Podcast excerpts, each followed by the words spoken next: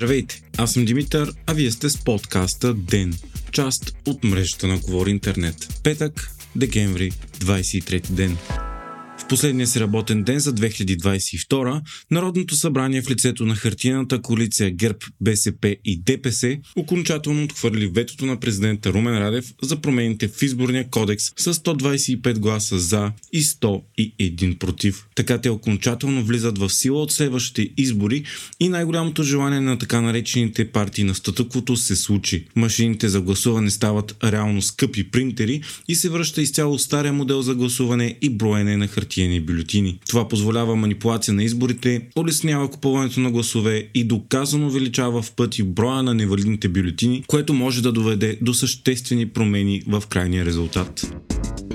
Президентът Румен Радев отказа да наложи вето на решението на Народното събрание за даване на военна помощ на Украина, каквото поискаха от БСП. От лявата партия пък обявиха, че ще сезират Конституционния съд. Радев обаче отговори, че това няма как да стане след като парламентът е ратифицирал международен договор и че вето от негова страна би било напълно безпредметно. Все пак президентът не пропусна да напомни за позицията си, която е категорично против даване на оръжие и заяви, че войнолюбците в парламента са взели решението за военна помощ с огромно огромно мнозинство. По-радо днес поразумението между София и Киев за даване на оръжия бе обнародвано от Държавен вестник. Страната ни ще дари на Украина голямо количество зенитни установки за противовъздушна отбрана, както и други леки оръжия.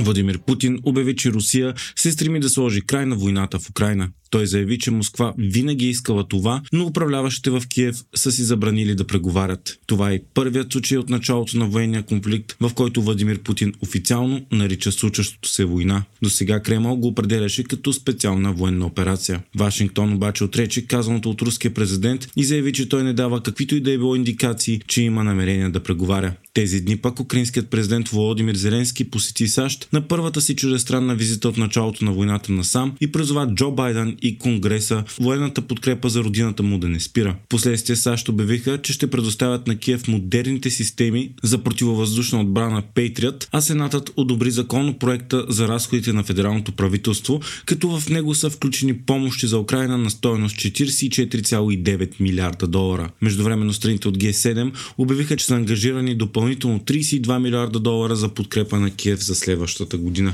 Трима са убити и трима ранени след стрелба в центъра на Париж, като заподозрян е арестуван 69 годишен мъж наскоро освободен от затвора. Той е стрелял в кюртски обществен център и ресторант, като се разследва дали престъплението не е извършено на расова основа. Вие слушахте подкаста Ден, част от мрежата на Говори Интернет. Епизода подготвих аз, Димитър Панайотов, а аудиомонтажът направи Антон Велев.